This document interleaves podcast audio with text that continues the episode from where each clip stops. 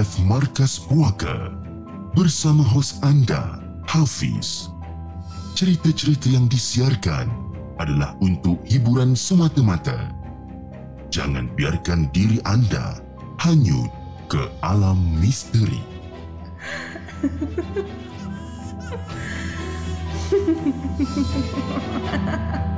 Hello guys, Assalamualaikum. Welcome back to the segment. Nama aku Hafiz dan kepada siapa yang masih belum subscribe, aku harap korang boleh tekan butang subscribe dan kepada siapa yang dah subscribe, thank you so much guys for subscribing. Malam ni Markas Puaka 12 hari bulan 7 2022 bertemankan saya sekali lagi. Tapi sebelum tu guys, jom kita layan the intro.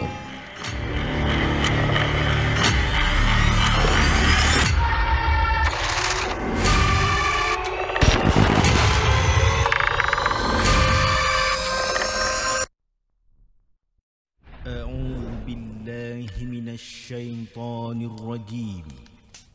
بسم الله الرحمن الرحيم. لو أنزلنا هذا القرآن على جبل لرأيته خاشعا متصدعا من خشية الله وتلك الأمثال نضربها للناس la'allahum yatafakkarun sadaqallahul azim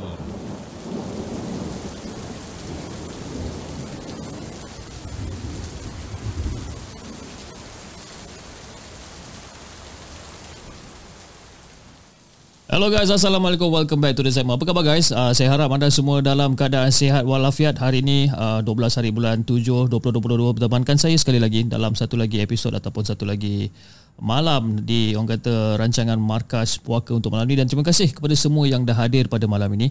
Uh, kita ada lebih kurang uh, saya pun tak tahu lah berapa orang yang tengah hadir sekarang ini sebabkan saya tak dapat tengok benda tu sebabkan ini adalah recorded live show. Okay Dan terima kasih juga kepada uh, semua moderator-moderator yang tengah orang kata yang telah join dan juga membantu saya untuk mengawal sesi-sesi yang kata uh, chat pada malam ini okey dan seperti biasa uh, satu pengumuman yang saya ingin uh, ingin membuat kepada anda semua di mana Uh, rancangan Markas Puaka uh, pada bulan ini pada bulan 7 uh, ditaja penuh oleh Kirim Co di mana Kirim Co satu uh, salah satu company uh, membuat penghantaran parcel melalui international dan juga domestik yang terletak di uh, SS18 Subang Jaya. Okey, jadi ada beberapa servis yang mereka tawarkan. Okey, diorang ada pick up service, diorang ada fulfillment service, drop off point untuk kata untuk peniaga-peniaga Shopee. Jadi Kirim Co ni telah diselect oleh Shopee sebagai orang kata official drop off point di uh, di Kirim Co. Jadi untuk peniaga-peniaga ataupun yang membuat bisnes melalui Shopee anda boleh menggunakan khidmat mereka untuk buat drop off anda punya parcel untuk penghantaran. Jadi kepada siapa yang orang kata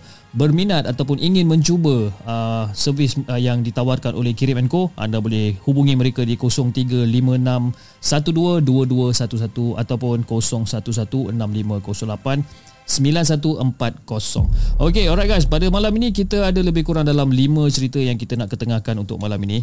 Uh, di mana ada yang dihantar email uh, ke ke the segment, ada juga yang kita ambil daripada blog-blog ketempatan. Okey. Alright guys, jom tanpa buang masa kita mulakan dengan kisah kita yang pertama yang ditulis oleh Along dengan kisah dia yang berjudul Kepulan Asap dan Jembalang Lombol. Jembalang Lombol.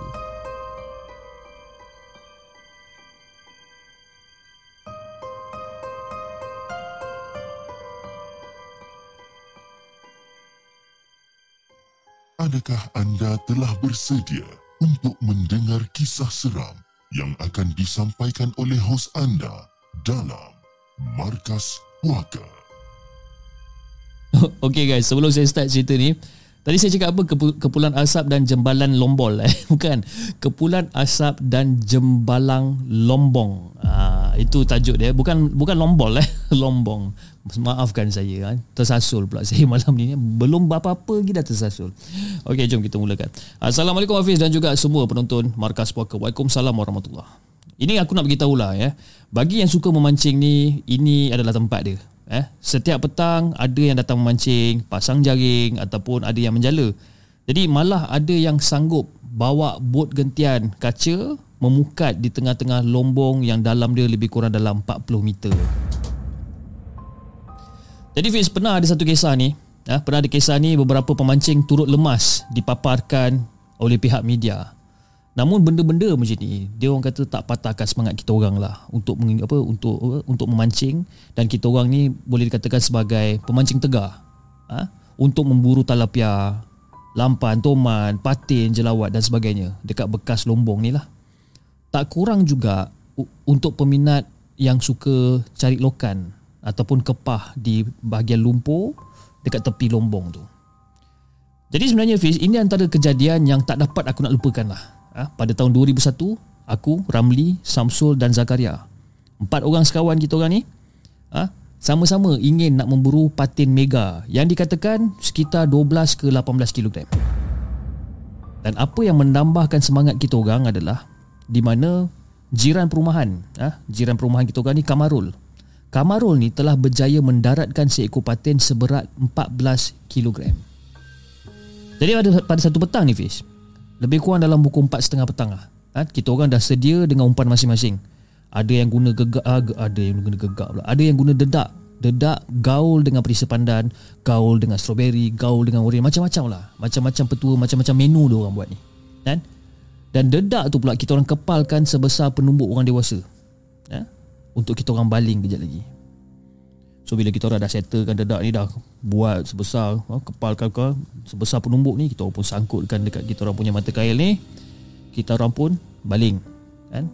Dan tak kurang lebih kurang dalam 15 minit umpan aku disampaikan. Betul bis.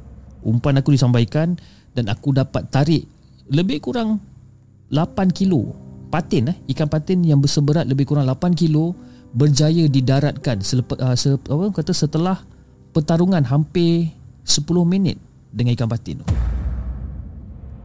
Jadi pukul 5.30 petang giliran kawan aku pula si Ramli ni pula. Ha? Kena juga ikan patin juga yang berat hampir sama dengan aku punya. Jadi Fiz punyalah shock memancing kita orang ni eh. kita empat sekawan ni punyalah shock memancing ni kita orang lupa yang masa tu jam hampir menunjukkan pada pukul 7 malam. Dan kita orang dapat rasakan suasana dekat situ dia seolah-olah berubah tau. Berubah di mana datangnya bunyi anjing liar yang menyalak tanpa henti Fiz. Oh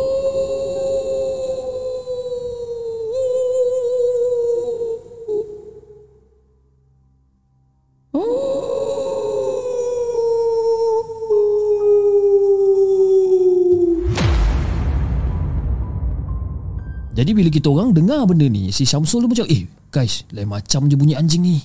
Kan aku Hati aku rasa tak sedap lah guys kan? Dan itu yang kita orang rasa kan Fiz.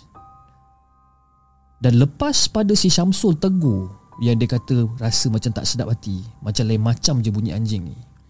Apa yang kita orang perasan? Kita orang ternampak ada satu kepulan asap Dari tengah-tengah lombong tu Membentuk seperti bulan tau Bulat Macam tu dan entah daripada mana kita orang tak tahu Kita orang ternampak ataupun terlihat seolah-olah ada tubuh manusia Seakan-akan terapung dekat permukaan air.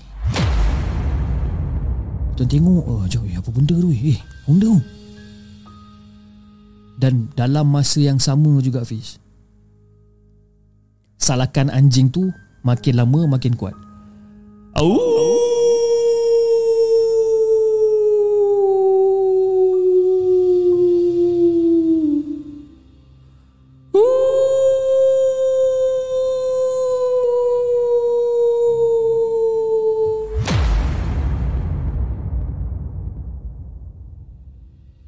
Dan lepas kita orang dengar bunyi ni Kita orang perasan yang susuk tubuh tu Makin lama makin hampir ke arah kita orang tau Fiz masa tu. Dan kita orang perhati je Susuk tubuh ni kan. Dan masing-masing empat orang ni Kita orang semua ni macam terpaku kat situ Fiz. Sebab apa? Tubuh yang seakan manusia tadi tu Muka dia tu tak ada wajah Fiz. Kosong muka dia Sambil-sambil dia datang tu Dia datang dekat.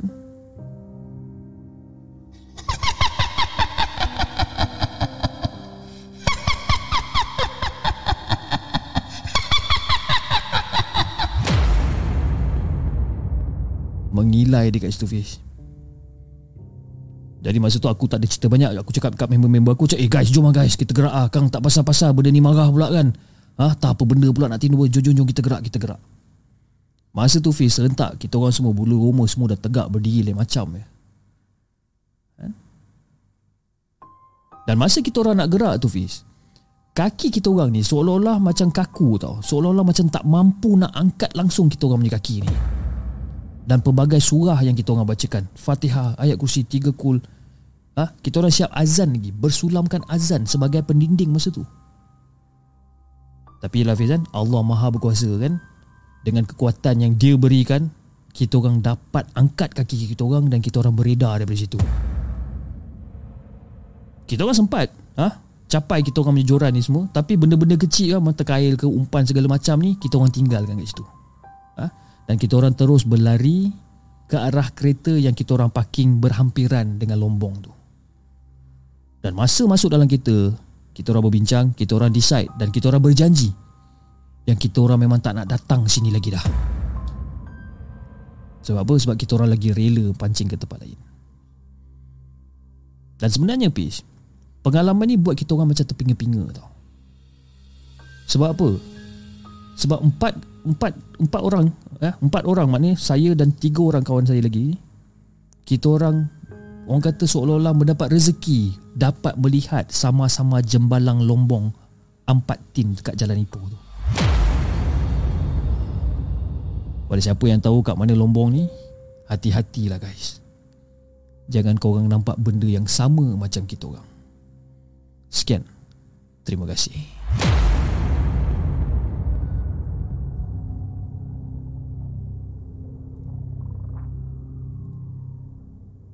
Jangan ke mana-mana. Kami akan kembali selepas ini dengan lebih banyak kisah seram. Itu guys cerita yang pertama yang dikongsikan oleh Alung, eh, Kepulauan Asap dan Jembalang Lombong. Ah kan itu itu dia punya cerita. Tapi itulah. Uh, ini adalah satu orang kata satu orang kata apa?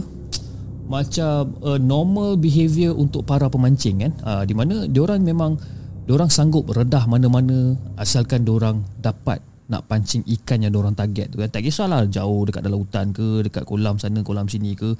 Itu yang saya tahu sebabkan saya ada ramai kawan-kawan saya yang orang kata kaki pancing ni.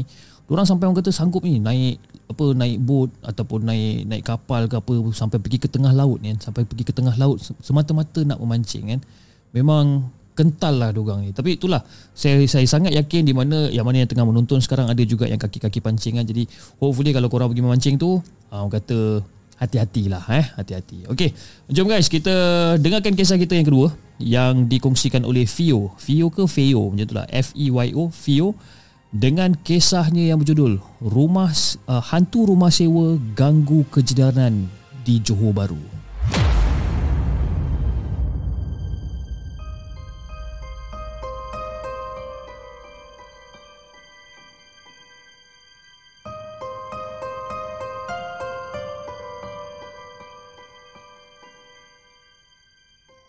Adakah anda telah bersedia untuk mendengar kisah seram yang akan disampaikan oleh hos anda dalam Markas Puaka. Assalamualaikum Hafiz dan juga semua penonton Markas Puaka. Waalaikumsalam warahmatullahi Nama aku Feyo dan aku tinggal di Johor Bahru. Walaupun kawasan ni agak urban, ah, gangguan daripada benda tu tetap ada sebenarnya. Dan macam-macam cerita yang berlaku dekat sekeliling kawasan ni sebenarnya. Termasuklah dekat dalam rumah aku sendiri. Dan kawasan ni nak jadikan cerita Kawasan ni terbina sejak tahun 1990-an lagi. Jadi Fiz, antara cerita seram yang aku pernah dengar Dekat kawasan perumahan ni Berada pada lorong-lorong rumah. Jadi semasa tengah pembinaan lagi Pekerja buruh binaan pernah cerita Yang diorang dengar bunyi perempuan menangis Dekat lorong nombor 2 kan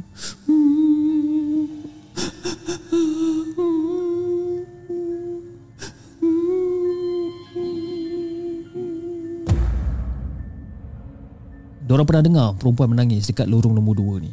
Tapi bila diorang tinjau dekat situ, ah ha, kokok ya kalau perempuan tu perlukan pertolongan ke apa. Kan? Bila orang masuk dekat lorong dua Tak ada apa-apa pun dekat lorong dua tu sebenarnya Tak ada siapa-siapa pun kat situ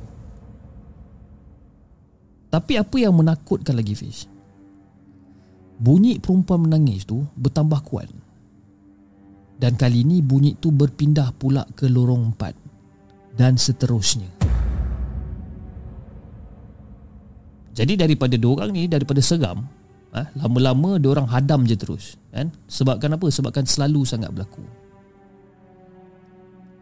Jadi nak dijadikan cerita pula Bahagian rumah aku ni pula adalah Teres dua tingkat Yang mana kedudukan rumah aku adalah Di di tengah-tengah kan? Rumah di tengah-tengah Dan kejadian yang berlaku ni Datang pula daripada cerita-cerita jiran-jiran aku yang mana aku jarang ada dekat rumah sebab aku selalu uh, dekat universiti uh, masa belajar kan jadi antara rumah yang ada dekat uh, dekat lorong jalan rumah aku ni ada satu rumah yang agak haunted lah sebenarnya. Kan? Rumah tu rumah terbiar. Kadang-kadang ada penyewa tapi kalau orang masuk pun paling-paling tidak sebulan dua bulan lepas tu orang keluar. Dan rumah tu selalu bertukar tangan. Dan ini adalah cerita-cerita daripada para penyewa-penyewa sebelum ni Fiz. Jadi untuk penyewa yang pertama ni Keluarga ni terdiri daripada empat orang Laki bini, satu anak laki dengan satu anak perempuan Jadi ada pada satu malam tu Fish Si suami ni tengah terjaga tau. Dia, ter, dia terjaga daripada tidur. Disebabkan bunyi tombol pintu ditolak-tolak macam kruk, kruk, kruk, kruk, kruk, kruk, kruk. Bunyi tombol pintu tu ditolak-tolak Bercampur dengan bunyi cakaran dekat pintu.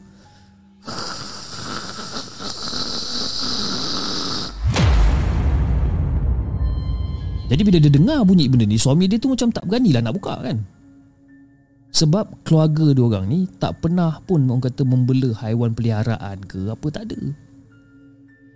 Jadi disebabkan orang serik dengan asyik diganggu Dan risau dengan orang kata keselamatan family dia orang ni. Diorang keluarga ni pindah ke rumah lain. Tak tahan dengan gangguan tu hampir setiap malam pis. Dan pengalaman dia laki apa pengalaman ni laki dia ceritakan terus dekat ayah aku. Sebabkan dia orang ni aku cakap rapat. Itu pengalaman penyewa rumah nombor satu ataupun penyewa yang pertama ni. Jadi untuk penyewa yang kedua ni pula selepas penyewa apa pertama ni dah dah pindah dan sebagainya, rumah tu jadi jadi kosong agak lama. Dalam beberapa bulan macam itulah kosong rumah tu kan. Dan ibu aku adalah antara yang mendapat apa membantu dapatkan penyewa baru untuk rumah tu dengan niat nak membantu tuan rumah. Ha, dan kebetulan pula ada penyewa berkeluarga yang masa tu datang mencari rumah sewa masa tu.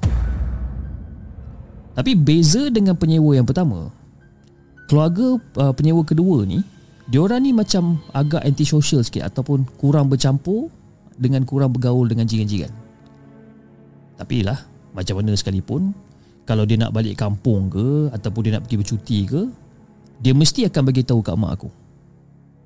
Jadi mungkin aku rasa aku faham lah kot. Eh? Situasi keluarga baru berkahwin ha, dengan menggendong anak dalam perut dan sebagainya belum biasa dengan kejiranan baru kan. Tapi sebenarnya Fiz, apa yang menyeramkan kali ini adalah rumah dia, rumah rumah, rumah sewa tu waktu malam dalam pukul 2 3 pagi akan selalu dengar ada orang basuh pinggan dekat bahagian dapur. Setiap hari 2-3 pagi dia akan dengar bunyi kelentung-kelentang tu dekat bahagian dapur. Dan bunyi itu pula seolah-olah macam nak pecah pinggan mangkuk ni. Kan? Yang jadi muskil bagi jiran belakang rumah dia adalah keadaan basuh pinggan tu berlaku dalam keadaan gelap. Tak ada lampu pun yang on dekat dapur tu, tak ada. Dan kejadian ni hampir, kata kejadian ni berlaku hampir 4 ke 5 hari berterusan. Kan? Every time 2 3 pagi keadaan rumah gelap, dapur semua gelap tapi dengar bunyi seolah-olah macam ada orang basuh pinggan. Jadi nak dijadikan cerita Fiz. Kebetulan jiran belakang ni pula berbual dengan mak aku kan kalau terjumpa dekat lorong belakang. Jadi apa yang mengejutkan mak aku adalah rumah tu ialah uh, apa yang mengejutkan mak aku dengan jiran belakang rumah tu adalah Yang mana penyewa tu tak ada pun dekat rumah time tu. Setiap kali bunyi Orang basuh pinggan 3-4 pagi ni Tak ada orang pun kat situ. Kereta orang pun semua tak ada. Jadi si jiran belakang ni pun cakap lah kat aku ah, Kak Akak tahu tak? Saya Saya sebenarnya kak Nampak sama-sama je lah kan. Sebenarnya kalau pukul 2-3 pagi tu kan Kadang-kadang saya nak turun ke dapur Ambil air kan. Kadang-kadang saya tengok rumah jiran akak ni Kadang-kadang saya nampak sama-sama je. Macam ada macam ada orang putih-putih kelabu macam tu Dalam keadaan gelap tu Basuh pinggan Dalam-dalam gelap. Tapi itu yang saya pelik. Kenapa dia orang tak buka lampu ke apa ke kan? Takkanlah dia orang tak ada siapa pun kat dalam rumah. Jadi mak aku pun cakap Ya betul. Diorang balik kampung lah. Sebab nak berpantang kat rumah. Kan? Nak berpantang kat rumah kampung Diorang balik kampung. Diorang ada hantar makanan sikit ha? Dekat dekat akak masa tu Dan diorang bagi tahu Yang diorang nak balik kampung. Jadi siapa yang kau nampak tu pah? Tak tahulah kak Apa benda yang saya nampak. Tapi itulah kak. Dah 4-5 hari saya nampak benda macam ni. Kan? Pukul 2-3 pagi je Mesti ada orang basuh-basuh pinggan ni. Jadi Fiz Hampir 2 bulan penyewa penyewa tu tak ada kat rumah. Hampir 2 bulan. Dan selama itulah Bunyi orang basuh pinggan mangkuk ni Sentiasa kenegaran Tiap-tiap malam. Ingatkan 4-5 hari je. Tiap-tiap malam Selama 2 bulan. Jadi ada satu hari tu Aku balik daripada cuti Aku pilih untuk pasang telinga. Sebab aku dengar cerita ni daripada mak aku Dengar, dengar daripada jiran dan sebagainya. Aku decide Aku nak pasang telinga. Jadi malam tu Lebih kurang dalam pukul 1.30 1.45 Aku duduk dekat belakang rumah. Kan? Dekat bahagian dapur tu Aku buka tingkap Aku lepak kat situ. Masa tu jam lebih kurang dalam pukul 1.45 2 pagi lah Dan dalam pukul 2 pagi 2 lebih macam tu lah. Memang betul apa yang jiran rumah belakang aku ni ceritakan. Memang betul Fiz. Ada bunyi-bunyi Basuh pinggan mangkuk kan? Cuma yang menyeramkan bagi aku masa tu Fiz Masa aku dengar bunyi tu duk basuh pinggan mangkuk dan sebagainya. Aku terdengar siap macam dia humming lagu.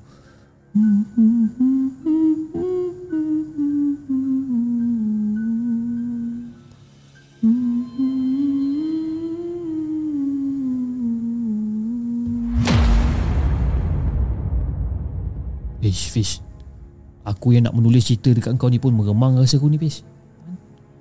Jadi aku memang tergamam lah. Sekejap Sebab aku dengar ada orang humming lagu masa tu.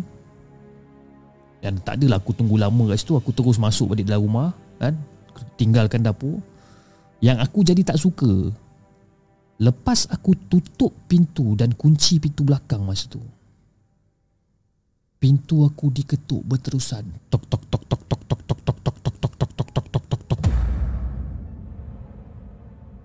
Bila maksud aku pintu aku diketuk berterusan Maknanya ketukan dia tu macam tak ada space Tak ada noktah Tak ada rhythm Tak ada Tak berhenti langsung Dia macam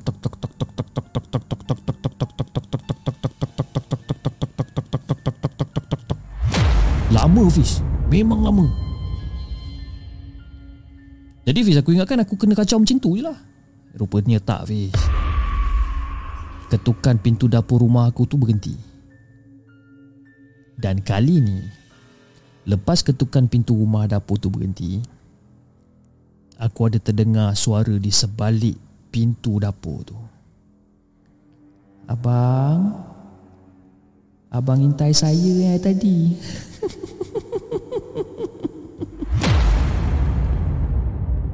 Dia boleh tanya aku Fiz Aku intai dia ke tak? Aku tak ada cerita banyak Fiz. Aku terus lari. Tak larat aku macam ni Kan jadi apa yang jadi malam tu aku tak ceritakan langsung dekat mak. Yalah sebab mak ni pun dah lah lemah semangat kan. Lagi-lagi pula bila dengar cerita seram macam ni. Kang jadi masalah lain pula. Jadi itulah dia Fiz eh. Antara gangguan yang pernah kita orang alami sebagai penduduk kejiranan dekat kawasan ni. Jiran-jiran lain pun merasa benda yang sama juga. Dia meninggalkan satu tanda soal dalam kepala otak kita orang ni. Kenapa rumah tu jadi macam tu penuh dengan gangguan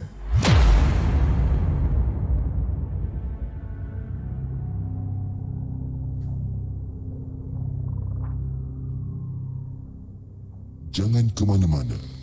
Kami akan kembali selepas ini dengan lebih banyak kisah seram.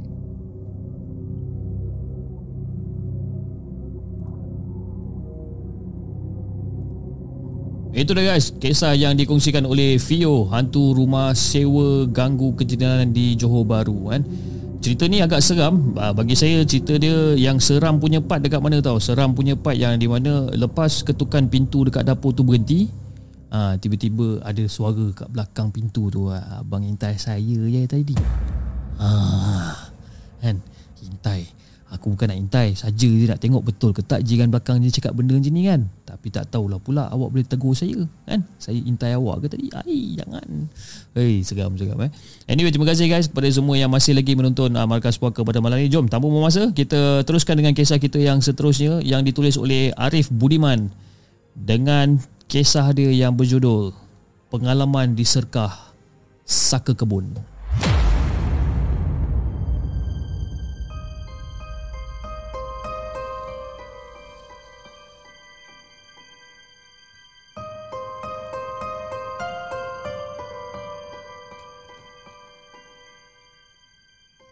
Adakah anda telah bersedia untuk mendengar kisah seram yang akan disampaikan oleh hos anda dalam Markas Puaka?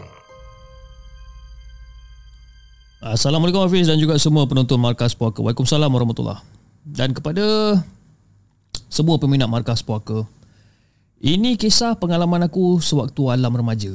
Walaupun kurang menyeramkan tapi benda ni yang kata masih kekal dalam memori aku ni lah. Dan awal pagi Seorang rakan aku datang berjumpa dengan aku Jadi dia pun macam Eh Jiman Petang ni jom kita pergi bukit Kita kutip buah durian nak tak Lepas tu kita tidur kat sana Ayah aku pun ada kan? Jadi pelawaan yang membuatkan aku begitu orang kata teringin nak ikut serta ni kan? Dia pelawa aku macam eh nak pergi kutip buah durian kan? nak tidur sana dan untuk pengetahuan semua, Jiman adalah panggilan daripada rakan-rakan kampung aku selain daripada Ciman. Diorang memang panggil aku Jiman lah. Kedua-dua nama ni cukup sinonim bagi rakan-rakan kampung aku. Jadi bila aku dah dipelawa oleh kawan aku ni, aku pun pergilah minta izin dekat ayah dengan mak aku dan mereka benarkan aku untuk tidur dekat bukit tu dengan member aku dengan ayah dia ni. Jadi mak aku pun macam okey lah. Dia pun bekalkan aku ah, ah, Nasi dalam bungkusan daun pisang Untuk aku makan semasa berada dekat atas bukit tu nanti. So aku macam happy lah kan. Mak aku dah, betul, apa, dah bekalkan makanan apa semua. Jadi bila sampai je dekat atas bukit tu Aku dapat lihat pemandangan yang sangat indah Fiz. Pemandangan yang sangat indah dekat kawasan kampung aku Ataupun kawasan pekan aku ni. Cantik. Memang cantik. Tapi benda ni hanya orang kata dapat dirakam melalui mata kasar je lah Masa tu tak ada lagi orang kata handphone canggih macam sekarang ni kan, tak ada. Dan masa aku tengah dekat atas bukit tu, kan, aku dengan rakan aku dapat jugalah kumpul apa buah durian yang agak banyak juga, kan, dapat kumpul. Dan lepas tu sasaran kita orang adalah buah bacang. Kan. Dan hampir seguni besar jugalah kita orang dapat kumpulkan buah bacang ni. Jadi bapak kawan aku ni dia pun tanya, "Eh, korang ni nak buat apa? Buah bacang banyak-banyak ni. Bukannya laku pun sekarang ni. Tapi yelah bila dah nampak terlalu banyak buah bacang ni maka perasaan ingin mengambil dan membawa pulang tu berkobar-kobar lah. Betul lah kan? Aku pun dah bayangkan lah kan? Bawa balik buah bacang banyak-banyak ni bagi kat member-member yang lain kan? Lepas tu kawan aku tanya eh Jiman kau nampak tak pokok bacang tu? Buah dia besar kan? Ha, itu nama dia bacang globe ha? Sebab buah dia besar macam peta globe sedunia ni. Ha, Bacang globe. Tapi Pokok tu pokok orang lain tau. Tuan dia tu Pak Cik San. Ha? Bukan nama sebenar. Tuan dia tu Tuan uh, tuan tu Tuan tu nama dia Pak Cik San. Ha, Tapi aku rasa Besok kita minta izin dekat dia nak. Kita ambil buah bacang yang Buah bacang globe tu. Nak tak? Jadi bila member aku cakap macam ni Aku pun angguk je lah kepala aku ni. Aku pun angguk je. Ha, Tanda setuju jadi malamnya tu kita orang ni hanya berbekalkan makanan yang dibawa kan? Dan keadaan bukit masa tu nak bagikan gambaran Fiz keadaan bukit masa tu memang terlalu sunyi. Hanya kedengaran orang kata bunyi cengkerik je masa tu Terdengar bunyi cengkerik kat situ kan? Benda lain tak ada Kita orang dengar tu je.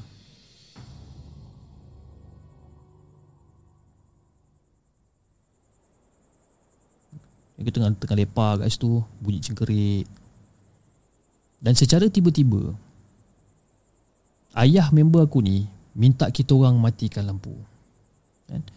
Eh uh, Jiman Ni uh, tolong matikan lampu Ustaz. Jadi kita macam eh apa hal pula ni? Kan? Lepas tu dia tanya, uh, eh korang dengar tak bunyi ranting patah? Mula-mula tak dengar Hafiz bunyi ranting patah tu. Tapi memang betul cakap dia. Makin lama makin jelas bunyi tu. Dan akhirnya Fi dalam kesunyian malam tu kita orang macam terdengar bunyi dengusan dan ada benda yang menjala di bawah pondok kita orang ni.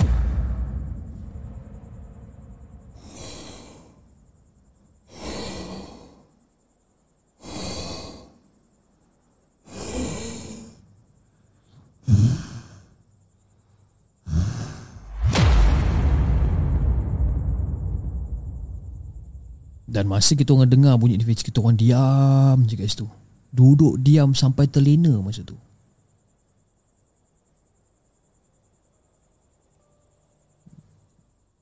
Jadi pada keesokan paginya tu kan, Bila kita orang terjaga Dan kita orang pun terus lah Turun daripada pondok tu Dan kita orang nak tengok lah Dekat bawah pondok ni kan Apa benda yang jadi sebenarnya kan Dan bila kita tengok Dekat bawah pondok ni tanah dekat bawah pondok ni dah berlekuk tanah tu. Dan bila kita orang nampak tanah ni berlekuk, jadi aku pun tanya member aku, eh bro, apa hal ni bro? Tanah berlekuk lain macam ni. Tiba-tiba bapak dia menyampuk semalam. Semalam sebenarnya kalau kau dengar benda yang berdengus semalam, ha, benda yang macam seolah-olah menjala semalam tu. Semalam yang lalu bawah pondok ni, naga jadian.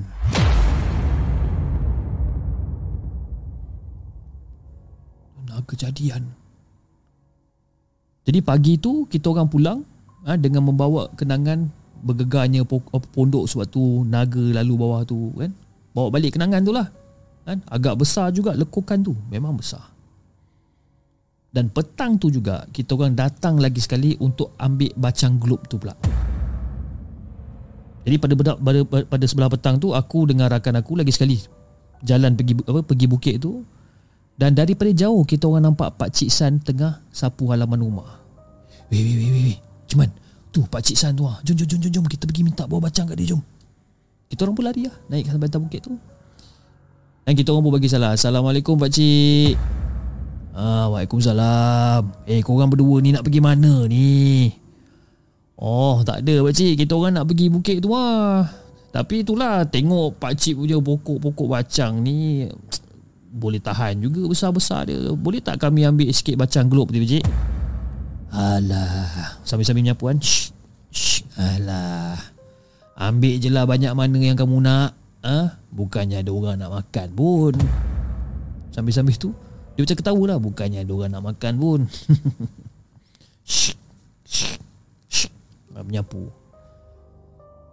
Jadi kita orang ni macam semangat lah. Semangat naik bukit tu semua Dan kali ni kita orang dah tak nampak dah Buah bacang yang selalu kita orang ambil ni. Target kami adalah bacang globe Si Pakcik San ni. Jadi aku dah bawa lah Plastik besar. Terbayang lah sambal sambal bacang kan Yang yang sedap kan. Dan bila kita orang sampai Kita orang dah nampak Banyak gila Buah bacang globe ni. Jadi member aku macam Eh jemaah ya Allah ya Rabbi Jemaah rezeki hari ni man Ya Allah Banyaknya bacang globe ni man. Dan kita orang pun kupas lah. Kupas sebiji bagi kita orang rasa kan. Dan bila kita orang rasa macam ya Allah manisnya Manisnya bacang ni. Wih sedap lah buka. Wih sedap lah Dan kita orang pun Terus lah ambil buah, buah bacang globe ni Dengan banyaknya kita orang ambil. Dan secara tiba-tiba Ada orang datang dari belakang. Oi Korang buat apa lah letak balik buah tu? Pak Cik San bertempik daripada belakang sambil bercakap pinggang. Lepas tu member aku cakap Eh Jiman Dah kenapa pula Pak Cik San marah kita ni Kan kita dah minta izin dengan dia tadi Jadi aku pun angguk kan ha. Pak Cik San Kami lah yang minta kebenaran Nak ambil buah bacang globe tadi Masa nak main sini tadi uh, Pak Cik San kata Boleh ambil tak ada masalah pun. Aku kata letak balik buah tu. Cakap ah, Sudah apa hal pula Pak Cik San ni kan. Jadi dalam masa Pak Cik San tengah marah ni Tiba-tiba je Pak Cik San dah ada golok sabit tau. Dia angkatnya golok sabit tu Seolah-olah macam nak libas dekat kita orang masa tu. Dan sekali lagi Masa dia nak dia nak dia nak libas kita orang tu Aku kata letak balik ha? Tak faham bahasa ke? Kau letak balik buah tu Apa lagi? Kan? Kalau dah bawa golok salib tu Apa yang nak tunggu lagi kan? Kita letaklah balik Lintang pukang kita orang berdua ni Lari tinggalkan Pak Cik San Tinggalkan buah bacang globe ni Agak kecewa juga ah Dengan perangai Pak Cik San ni Tadi kata okey Sekarang tak okey pula kan?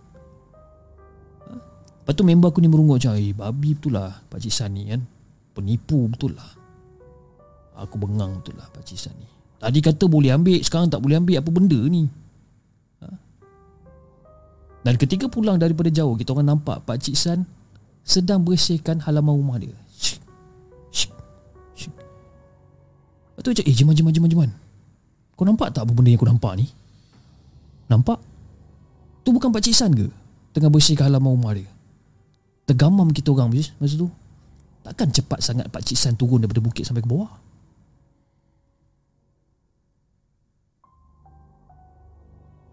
Jadi bila kita orang lalu dekat depan Pak Cik San. Pak Cik San macam, Eh korang ni Apa benda yang tercungap-cungap ni Mana dia buah bacang gelop Kata korang tadi korang nak ambil Eh Pakcik San Pakcik San saja buat-buat tak tahu ke? Hah Buat-buat tak tahu apa dia. Bagitahu aku Apa benda yang aku tak tahu? Tak adalah. Tadi kami minta izin dengan pak cik kan Nak ambil buah bacang globe kan Dan pak cik izinkan. Betul tak? Ha betul. Baru tak tadi kamu datang kan Pak cik tengah menyapu kat depan rumah. Kamu kata nak ambil. Pak cik kata ambil lah Bukannya ada orang nak makan pun. Betul? Kenapa ya?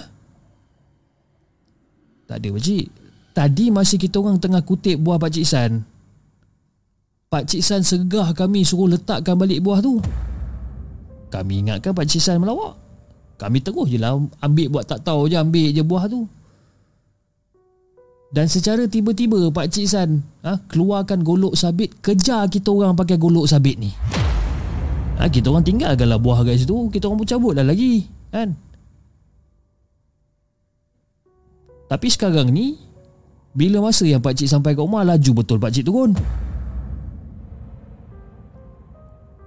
Tapi soalan aku tu bila aku tanya pada Pak Cik San kan. Pak Cik San langsung kata tak nampak wajah terkejut pun. Aduh, menyapu. Aduh. Apa benda Pak Cik San? Kita orang ni buat kelakar ke? Pak Cik San tak bagi kita orang ambil buah tadi. Kan? Kalau kau orang nak tahu, ha, kalau korang nak tahu Itulah Saka. Ha, Itulah Saka Yang kamu jumpa tu. Dia tu ditugaskan Untuk jaga harta benda tuan dia. Ha, Sama ada orang tua tu bela atau tak Kita pun tak tahu. Ha, Kita tak boleh menuduh orang sembarangan Bila Pak Cik San cakap Saka dan Pak Cik San kata dia ditugaskan untuk jaga harta benda tuan dia. Jadi Pak Cik San lah tuan dia eh?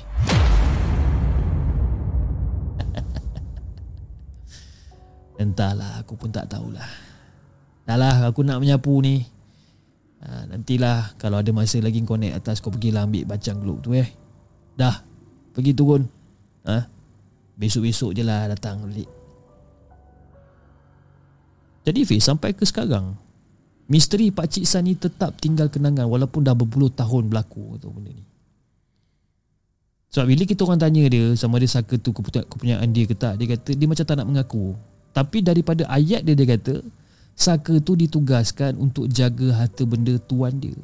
Kalau ikutkan pada logik dekat kawasan buah bacang globe tu tuan dia adalah Pak Cik San. Betul tak? Kalau ikutkan pada logik.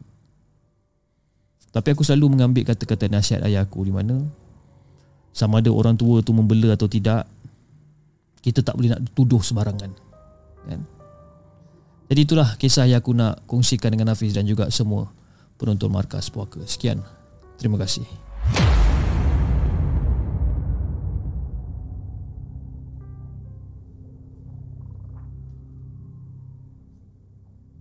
Ke mana-mana kami akan kembali selepas ini dengan lebih banyak kisah seram.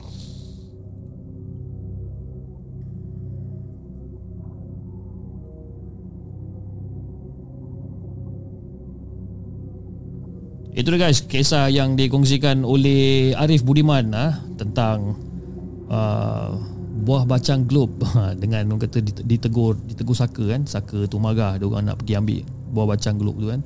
Tapi macam ikutkan pada cerita dia uh, Kalau ikutkan pada secara logiknya uh, uh, Memang Saka tu kepunyaan uh, Si siapa nama ni? Si Si Pakcik Sana Kalau ikutkan pada logik dia Itulah. Itulah Saka yang kata mem, apa Yang tengah menjaga kawasan tu Wallahualam Cerita dia agak seram juga uh, Tapi nasib baik yang kata Tak diapa-apa kan eh Oleh benda tu kan.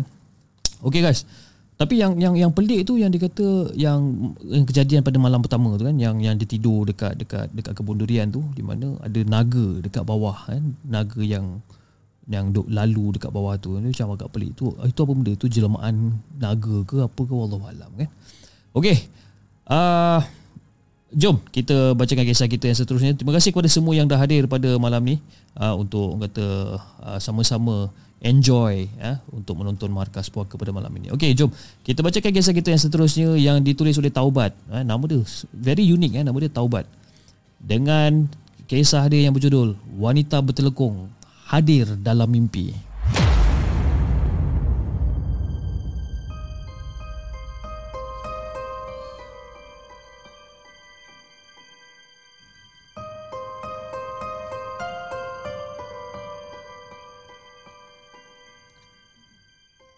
Adakah anda telah bersedia untuk mendengar kisah seram yang akan disampaikan oleh hos anda dalam Markas Puaka? Assalamualaikum Hafiz dan juga kepada semua penonton Markas Puaka. Waalaikumsalam warahmatullahi Sekitar tahun 2010, masyarakat dunia sedang dilanda demam piala dunia. Dan pada ketika itu, ramai lelaki termasuk aku. Ha, memang dilanda demam piala dunia ni lah. Pergi kerja dengan mata rabak, jiwa kusut seandainya pilihan apa pasukan pilihan kalah dan sebagainya. Ha, lebih parah lagi kalau kepada sesiapa yang kaki judi ni. Ha. Jadi macam aku ni pula sebagai kaki bola yang berdedikasi, hampir setiap perlawanan aku dengan Hafiz akan cuba kami nikmati. Namun ini merupakan permulaan kisah-kisah seram yang berlaku dekat dalam hidup kita orang ni. Jadi Fiz Sebelum aku menghidangkan korang dengan babak-babak seram ni Aku nak ceritakan sedikit latar belakang aku dengan Hafiz ni. Kami merupakan dua sahabat baik di IPTS tersebut Bersama-sama bermain futsal dan melayan bola sepak. Dan Hafiz ni pula merupakan anak jati Melaka Manakala aku ni pula sebagai anak polis yang sering merantau. Jadi pada tahun tu Aku berkelana di Melaka Dan orang tua aku memang mempunyai sebuah rumah teres dekat Bukit Katil. Jadi ketika itu, orang tua aku masih lagi bertugas di Negeri Sembilan. Tetapi bagi nak kata nak menjimatkan kos, aku duduk dekat rumah seorang-seorang. Ha, kadang-kadang si Hafiz ni dan beberapa rakan lain pun akan datang lah, temankan aku kat situ. Jadi cerita seram kita orang ni bermula pada perlawanan di antara England menentang Jerman masa tu. Dan perlawanan, perlawanan Piala Dunia ni kebiasaannya orang main pagi-pagi buta lah kalau ikutkan timing Malaysia pagi-pagi buta kan. Dan biasa je lah, eh, biasalah bagi anak-anak muda ni melepak dekat mamak sambil layan bola merupakan satu tradisi bagi setiap kempen Piala Dunia. Dan aku masih ingat perlawanan tersebut tamat lebih kurang dalam pukul 3 suku pagi dan aku melepak dekat mamak di uh, di sekitar kawasan uh, Bukit Beruang Melaka. Aku ingat lagi aku lepak kat situ. Dan nak bagikan gambaran Fiz, mamak tu berhadapan dengan Petronas Bukit Beruang. Dan aku rasa mamak tu uh, aku rasa mamak tu pun dah tutup kot sekarang ni kan, mungkin. Jadi perjalanan balik ke rumah akan memakan masa lebih kurang dalam 20 minit. Dan pada ketika itu aku membonceng dengan apa dengan skuter. Aku membonceng skuter dengan Hafiz ni. Jadi ber, berbekalkan skuter Modernas ni dinaiki oleh dua lelaki yang badannya macam agak sedap ni, ha? Korang boleh bayangkanlah betapa terseksanya skuter tu nak bergerak. Kan? Jadi dalam perjalanan balik ke rumah ni terdapat sebuah masjid yang baru dibina berhampiran dengan JPJ Melaka. Dan masa kita orang dah hampir selekoh sebelum masjid tu Kita orang terperasan Ada satu perempuan bertelekung putih Seolah-olah tergesa-gesa untuk ke masjid Dan jalan dia pula seperti macam melompat-lompat Fiz. Jadi si Hafiz ni pula sebagai anak jati Melaka ha, Mempamerkan bakat melatah apabila terkejut dengan kejadian ni. Jadi bila dia melata tu macam Eh bodohnya lah. Apa benda pula dekat depan kita ni? Cakap tu. Dia mengomel lah Sebabkan terkejut kan Jadi aku pun cakap dengan Peace kau relax Peace. Kau relax Peace. Duk, Ada orang nak pergi semayang tu kot Kau relax je lah. Yang aku ni pula orang kata Sehabis baik lah. Orang kata nak fikir positif ni Sehabis baik. Kan? Walhal aku yang selalu menggelabah ni. Jadi bila dengar je cakap aku Si Hafiz ni kembali tenang Mengawal skuter dia ha, Dengan penuh gaya Kan? Jadi 2-3 detik Setelah kita orang melepasi perempuan tu Aku pun pelik Kenapa aku dengan Hafiz Tak toleh langsung tengok perempuan tu? Sebab kebiasaan manusia normal eh. Bila kita tengok benda pelik Kita akan ha, Kita akan toleh Kan? Dan tiba-tiba aku teringat nak tengok jam kat tangan aku ni.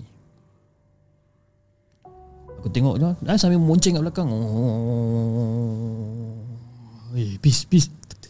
Peace, peace. Aku ketuk bahu dia. Peace, peace. ha, Apa benda kau nak ni? Aku tengah bawa motor ni. Peace Tiga setengah orang semayang apa Peace Aku tanya kat Hafiz Tiga setengah orang semayang apa? Dan secara spontan Hafiz berhentikan skuter dia. Dan lepas dia berhentikan skuter dia Kita orang sama-sama pandang ke belakang dan perempuan tu dah tak ada dekat situ dah. Kita orang punya gelabah Hafiz Jangan cakap lah. Memang teruk gelabah kita orang ni. Jadi si Hafiz ni Tanpa berfikir panjang Pecutkan skuter dia ni Tapi laju manalah sangat ha, Mampu si skuter ni nak pecut kan Sedangkan ya, Lupa nak servis dengan kita orang berdua Yang badan agak sedap ni kan Laju manalah skuter ni boleh pergi Jadi bila sampai je dekat rumah aku Hafiz buat keputusan untuk tidur je kat kawan aku "Eh, bro, aku nak tidur rumah kau malam ni boleh tak, bro?" Ha? Eh, boleh boleh boleh, tak ada hal, tak ada hal. Boleh je, aku pun tinggal seorang, kau tidur sini je lah. Ha? Aku tak ada fikir banyak, Hafiz. Aku terus setuju bila dia offer diri untuk tidur rumah aku ni. Ya, aku ni pun bukannya berani sangat. Jadi kita orang boleh pak lah dekat ruang tamu kan untuk hilangkan rasa gelabah, rasa gementar kita orang ni, kita orang pun borak-borak kosong. Kan, sembang punya sembang punya sembang. Sampailah aku rasa mengantuk. Yang Hafiz ni duduk dekat atas sofa Duduk main dengan laptop Dan aku baring di bawah untuk lelapkan mata Dan tak lama kemudian aku pun terlelap Dan ketika aku terlelap Fiz Aku didatangi mimpi perempuan tadi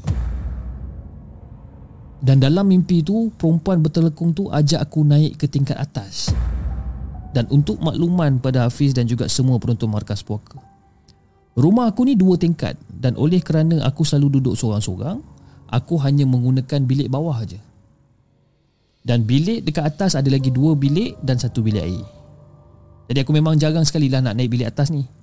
Dan dalam mimpi tu, dua tiga kali perempuan tu menyeru untuk aku naik ke tingkat atas. Sehingga kan aku sendiri bercakap dalam tidur. Aku cakap tak nak, tak nak, tak nak. Nak naik atas buat apa? Tak nak, tak nak, tak nak. No, no, no, no. Saya tak nak naik atas Tak nak Dan lepas pada tu aku tersedar Dan aku terus Bangun dan aku duduk Bangun duduk lah masa tu Jadi masa si Hafiz tengah main laptop ni Depan aku macam Eh Bro kau ni apa hal bro? Ha?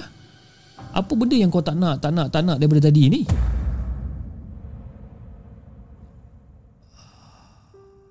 Fish Perempuan tadi ajak aku naik atas Fish Ha? Perempuan tadi? Ha. Dia ajak aku naik atas. Dan masa tu kita orang terdiam Fish Eh bro kau pergi mandi ya bro. Kan Kita tadi balik pun tak mandi. Kau pergi mandi kau bersihkan diri. Ha, Lepas kau dah settle aku pula Kan? Jadi kita orang pun bersihkan diri malam tu juga. Ha, Pagi tu juga kita orang bersihkan diri Dan kita orang tak berani tidur sampai azan subuh. Tak berani nak tidur. Dan selepas kejadian tersebut, keesokan hari itu kami masih lagi melepak dekat mamak sambil berborak pasal hal yang terjadi semalam tu lah. Dan ketika itu jam menunjukkan lebih kurang dalam pukul 11 malam. Dan Hafiz meminta diri untuk balik awal. Kata, eh bro aku nak balik awal sikit malam ni bro. Boleh eh? Nak gerak dulu lah. Eh, kita jumpa esok lah insyaAllah eh. Kan? Jadi aku pun okey lah. Dia pun nak balik, aku pun baliklah ke rumah. Niat dalam hati aku ni Fiz memang betul nak tidur awal. Kan? Aku pun masuk bilik. Aku masuk bilik Aku baru nak lelapkan mata aku ha? Aku tengok handset aku bunyi Macam apa benda pula ni kan? Tiba-tiba handset aku berbunyi kan? Bunyi vibrate Vut Vut Vut Siapa ni? Lah Hafiz. Hafiz yang call. Kan? Jadi aku jawab. Weh Kau duduk kat rumah tu hati-hati eh. Aku baru lepas kena ni Benda tu ikut aku tadi. Bila Hafiz jawab macam tu Aku hanya mampu berserah je. Sebab Aku sendiri tak pernah dengar Suara Hafiz yang macam cemas David kata macam Aku baru lupa kena tadi Benda tu ikut aku. Kau hati-hati tau. Eh kau hati-hati. Papa kau call aku. Pap dia letak telefon. Dan lepas je dia letak handphone Dia letak telefon masa tu Aku terdengar bunyi Macam bunyi barang dihempas dengan kasar Macam kedebup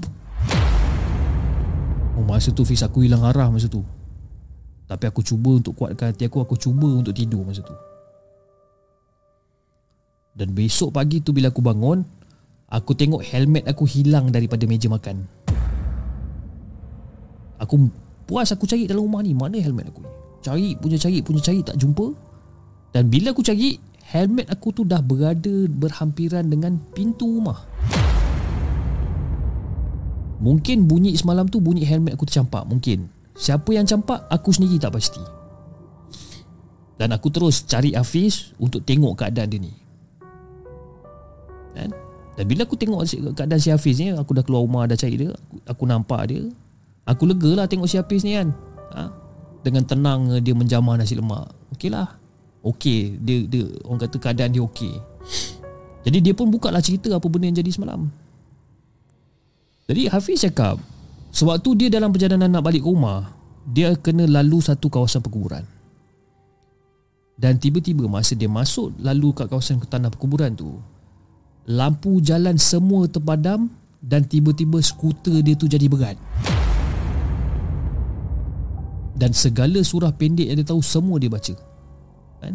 Dan barulah skuter tu kembali dalam keadaan normal. Dan bila dia toleh dekat kawasan kubur tu Secara tiba-tiba kembali balik semua kawasan tu berlampu. Dan dia ternampak Sosok tubuh wanita bertelekung dekat tengah-tengah kawasan kubur tu. Jadi petang tu juga aku minta pendapat jiran aku Yang biasa berhadapan dengan benda-benda macam ni. Jadi dia pun datang rumah.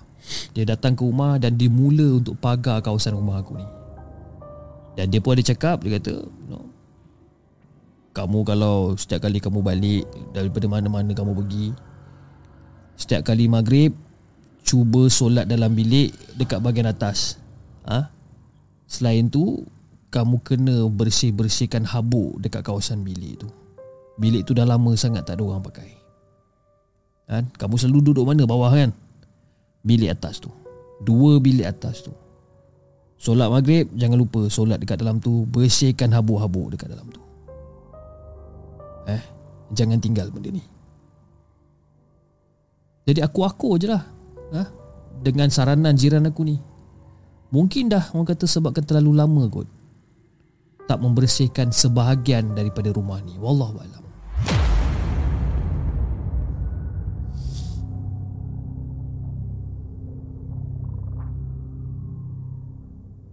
Jangan ke mana-mana. Kami akan kembali selepas ini dengan lebih banyak kisah seram.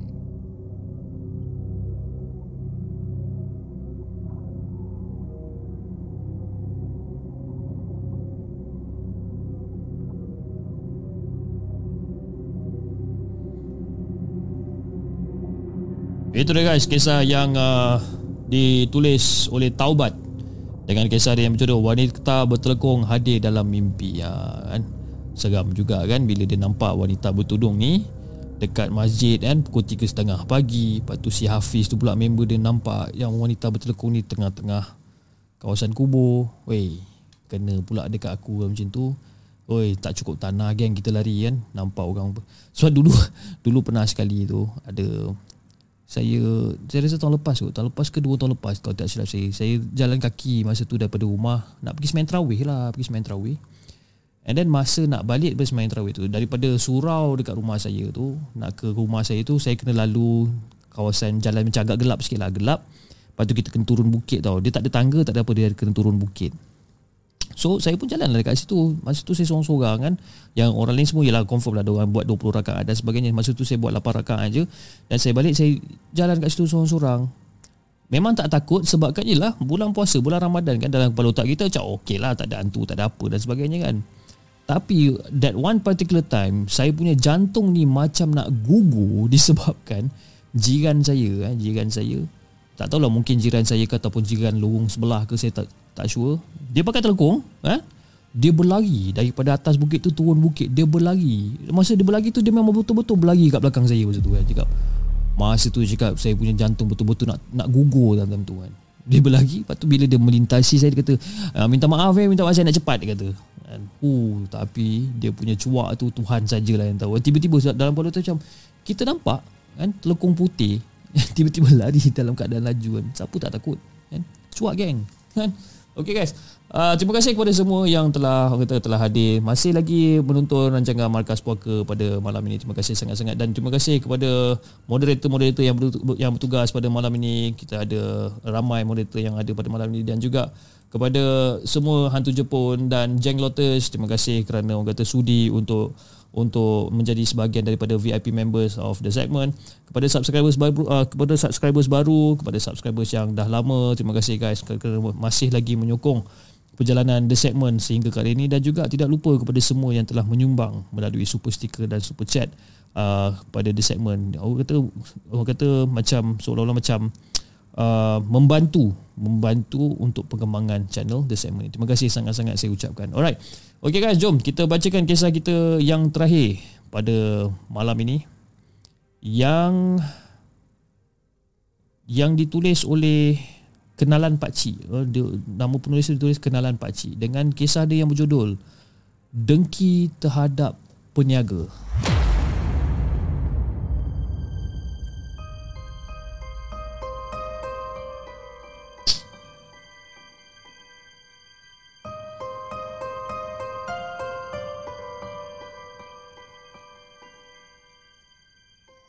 Adakah anda telah bersedia untuk mendengar kisah seram yang akan disampaikan oleh hos anda dalam Markas Puaka? Assalamualaikum Hafiz. Waalaikumsalam warahmatullahi Cerita ni benar-benar berlaku Cerita ni benar-benar berlaku yang saya perolehi daripada Pak Cik tentang pelanggan yang datang berubat dengan Pak Long. Oleh kerana ia tidak mengaibkan, saya sedia menceritakannya dan harap ia dapat menjadi kata panduan kepada Hafiz, kepada diri saya dan juga kepada semua penonton-penonton segmen, terutamanya sekali kepada para peniaga.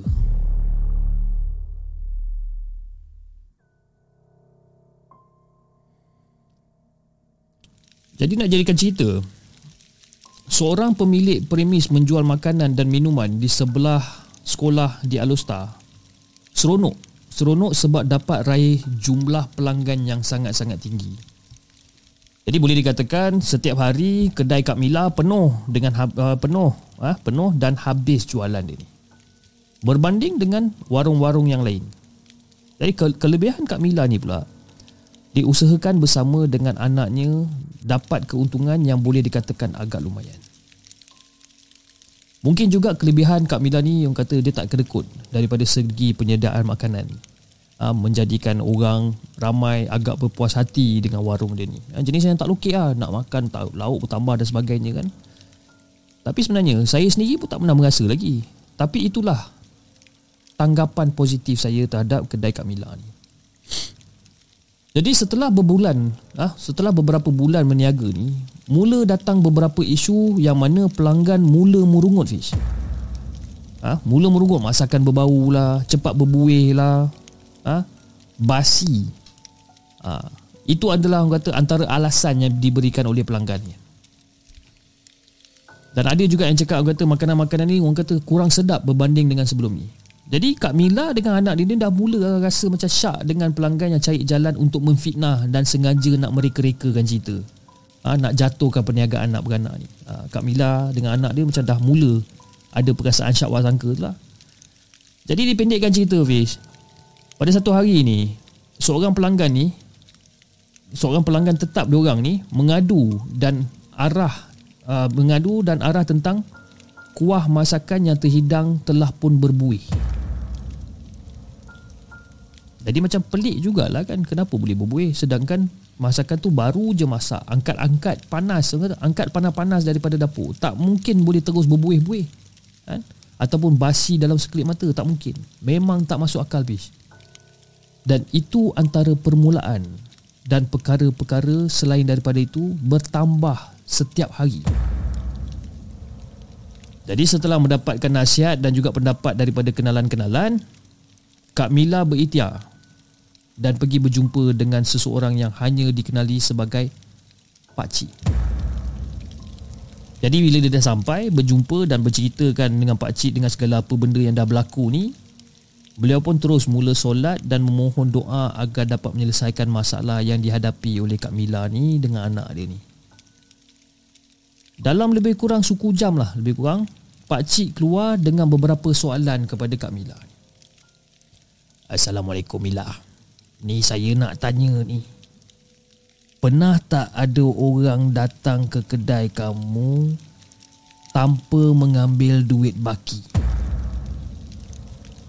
Oh, Pak Cik Ada Pak Cik Tapi tak adalah kerap sangat pun Kebanyakannya memang berbaki ha? Duit 10 sen pun Diorang sanggup tunggu nak dapatkan baki Hmm Cuba kamu ikat sikit ha? Kamu ingat sikit Kod-kod kalau ada ke kan? Sejak kamu menyaga ni Mesti ada yang kerap Ataupun yang selalu buat macam tu kan Yang tak ambil duit baki ni tapi Seingat saya lah pakcik Ada yang datang membeli lauk Kadang-kadang beli nasi ayam Kadang-kadang beli air Bayaran diorang tu kadang macam jumlah besar kan? Dengan baki ni pun Dia tak nak ambil Kadang-kadang lebih daripada 2-3 ringgit macam tu. Kan? Diorang tak nak ambil.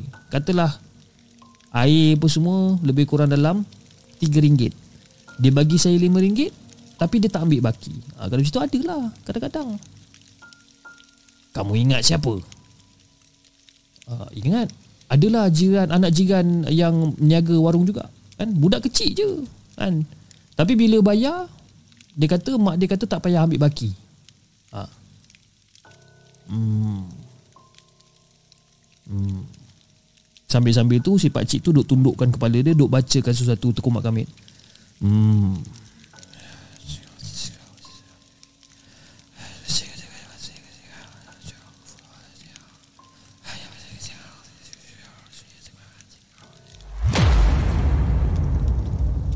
Aku tengok je gelagat pakcik ni Dan Kak Mila dengan anak dia pula Orang kata dah makin keliru dah. Apa benda pakcik ni kan? Macam inilah Mila. Warung kamu ni Disihir tahu tak? Disihir Tapi cara dia besar kemungkinan dia guna dengan cara menyihir dengan wang kertas supaya perniagaan kamu ni lingkup. Jadi bila penunggu dah melekat dekat duit tu, dia akan terus tinggal dekat dalam premis kamu dengan niat yang biasa. Kianat. Niat nak kianat Jadi bila pak cik cakap macam tu, air muka kat di, uh, kat, kat Mila ni seolah-olah macam dah hilang darah tau. Pucat muka dia ni. Apatah lagi si anak ni. Pelik, takut. Ha? Ilmu hitam dihantar menggunakan not kertas sememangnya agak terla, ke apa? agak keterlaluan. Tapi tak ber, tak bermaksud tak berjaya dilakukan betul tak? Kan? Bukti dia warung Kak Mila ni jadi bangsa. Eh ni Mila, ni Pak Cik nak cakap ni. Mulai saat ni Mulai saat ni Kalau ada orang nak buat bayaran Dan tak nak baki Elak untuk terima Paksalah diorang ni Untuk ambil balik baki diorang ni Sebagai langkah jaga-jaga Pak Long tahu Pak Long tahu Kadang-kadang ada orang niat nak bersedekah Tapi hakikatnya ini semua diri kamu dan anak kamu dan ini adalah warung kamu sendiri. Ha? Dah kamu jangan risau. Banyak-banyakkan berdoa kepada Allah. Ya. Jadi dalam masa yang sama Pak Cik tu sediakan air penawar untuk kegunaan Kak Mila ni. Dan pulanglah mereka dengan harapan tak ada orang kata berlaku lagi apa-apa di masa akan datang. Jadi nak dijadikan cerita Fiz Lepas beberapa bulan Kak Mila ni Tak ada Tak ada datang lagi dah Adakah benda tu petanda yang baik Jadi Pak Long arahkan saya Untuk pergi meninjau je Eh Kamu tolong Pak Long kejap Kamu pergi tinjau-tinjau sikit Tengok kedai si Mila tu Okey ke tak okey ke Jadi saya pun bersetuju je lah jadi dalam beberapa hari jugalah saya pun berkunjung lah ke kedai Kak Mila ni kan. Dan apa yang saya nampak, meriah macam mana yang Kak Mila ceritakan sebelum terjadinya kejadian sihir ni. Meriah kedai ni, ramai orang. Kan? Jadi tandanya tak ada masalah lah. Dan Kak Mila nampak saya. Lepas tu dia macam, ha, first time kan awak datang sini kan? Alhamdulillah kak. Saya dengar nasi daging kat sini sedap. Ha, itu yang saya datang tu. Memang tak dinafikan Fiz Memang sedap Murah rezeki Kak Mila meniaga macam ni ha? Dan memang niat penyihir tu Memang nak jatuhkan pun Kak Mila ni Jadi selepas selesai makan Jadi saya pun berborak lah Dengan dengan Kak Mila ni Tentang keadaan semasa Apa jadi dengan kedai dia Macam mana kedai perniagaan dia okey ke tak Dan sebagainya Saya tanya macam-macam Dan apa yang digambarkan oleh Kak Mila Memang sangat gembira Kan tak ada lagi isu-isu kata nasi basi lah, lauk berbuih, tak sedap dan sebagainya. Isu-isu tu dah tak ada dah. Dan bila saya tanyakan tentang sihir, dia cakap dah tak ada lagi. Semua baki pun terbagi. Kan? Maknanya kalau ada orang yang tak nak ambil baki, dia bagikan juga. Tak pernah sesen pun dia ambil walaupun ada pelanggan yang betul-betul niat nak bersedekah. Jadi Alhamdulillah Bila saya dengar cerita ni daripada Kak Mila Alhamdulillah Saya pun beredar daripada warung Kak Mila Menuju ke parking kereta Selang beberapa warung daripada uh, Orang lain kan? Bila saya nak masuk kereta uh, Bila saya masuk kereta Saya nak reverse kereta saya tu Dalam masa tu terdetik Untuk saya berhenti sekejap tau. Bila saya toleh Semula dekat arah belakang. Cuma ada satu warung ni je yang tak beroperasi. Agak pelik. Kedai tu tutup. Eh, Warung tu tutup. Tapi Ada benda hitam yang mencangkung dekat bahagian kaunter tu Na'uzubillah Itu je kisah yang aku nak kongsikan dengan Hafiz dan juga semua penonton Markas Puaka. Sekian. Terima kasih.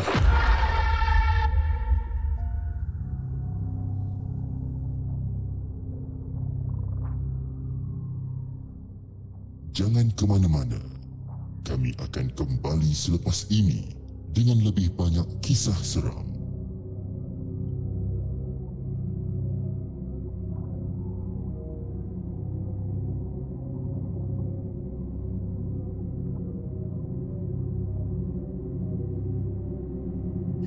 Itu dia guys. Kisah yang dikongsikan oleh Kenalan Pak Cik Dengan kisah dia yang berjudul Dengki terhadap peniaga eh. Sihir gunakan duit kertas. Ah, Bahaya ni guys eh, Bahaya. Dan saya berdoakan lah semua eh, kepada siapa yang kata uh, peniaga-peniaga kat sini. Contohnya kita ada macam Nat Nadia dia peniaga apa uh, Popia Simpul Kasih. Kita ada peniaga-peniaga yang lain yang meniaga makanan dan sebagainya. Saya berdoakan yang kita semua ni dijauhi ataupun dijauhkan dengan sifat-sifat ataupun dengan perbuatan-perbuatan dengki kianat orang ni uh, hopefully kita uh, orang kata dijauhkan lah dengan benda-benda macam ni. Kan. dan kalau katalah kalau kita terkena sekalipun janganlah kita ada niat nak membalas kan? Cukup sekadar orang kata kita perbaiki diri kita dan cukup sekadar kita berdoa supaya benda-benda ni kita dapat elak lah kan? Kalau kita ada niat nak membalas tu uh, dia dah jadi dah jadi isu yang lain pula kan? Dah tak elok macam tu. Jadi yang mana yang yang pernah alami benda-benda macam ni saya doakan semoga uh, rezeki anda dipermudahkan ataupun dimurahkan ya, urusan anda dipermudahkan daripada masa ke semasa insyaallah. Okey guys saya rasa itu saja untuk malam ni. Oi lawa eh. Kita punya kita punya apa? Kita punya green screen pada hari ni kan ada gambar api kan macam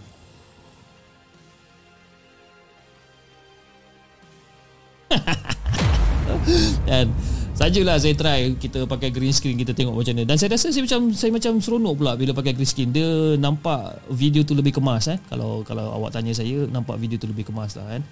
Tapi mesti ada komen-komen lepas ni yang mengatakan jawab alah apis tiru apis tiru lah. Jangan macam tu kan kita cuba untuk orang kata membawa pembaruan apa uh, di channel Markas Puaka. Okey. Alright guys, uh, saya rasa itu saja dalam uh, Markas Puaka untuk hari ini dan insyaallah kita akan berjumpa lagi pada episod yang akan datang pada hari esok insyaallah uh, jam 11 malam kalau kalau kalau tak ada aram lintang. Okey. Okey guys, jangan lupa like, share dan subscribe channel The Segment dan insyaallah kita akan jumpa lagi on the next coming episode. Assalamualaikum.